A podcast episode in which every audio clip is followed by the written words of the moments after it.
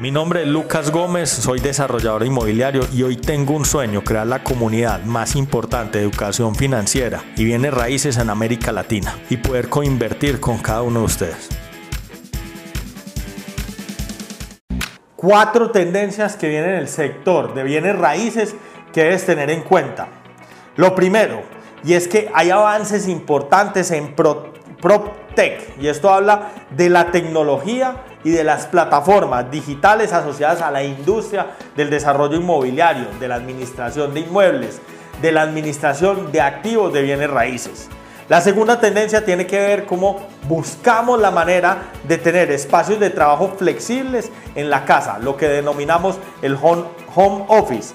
Finalmente, una de las tendencias importantes a atender hoy es cuáles son los cambios demográficos que está pasando con millennials y centennials y cómo quieren vivir y cómo quieren interactuar entre ellos, cómo quieren interactuar en comunidad.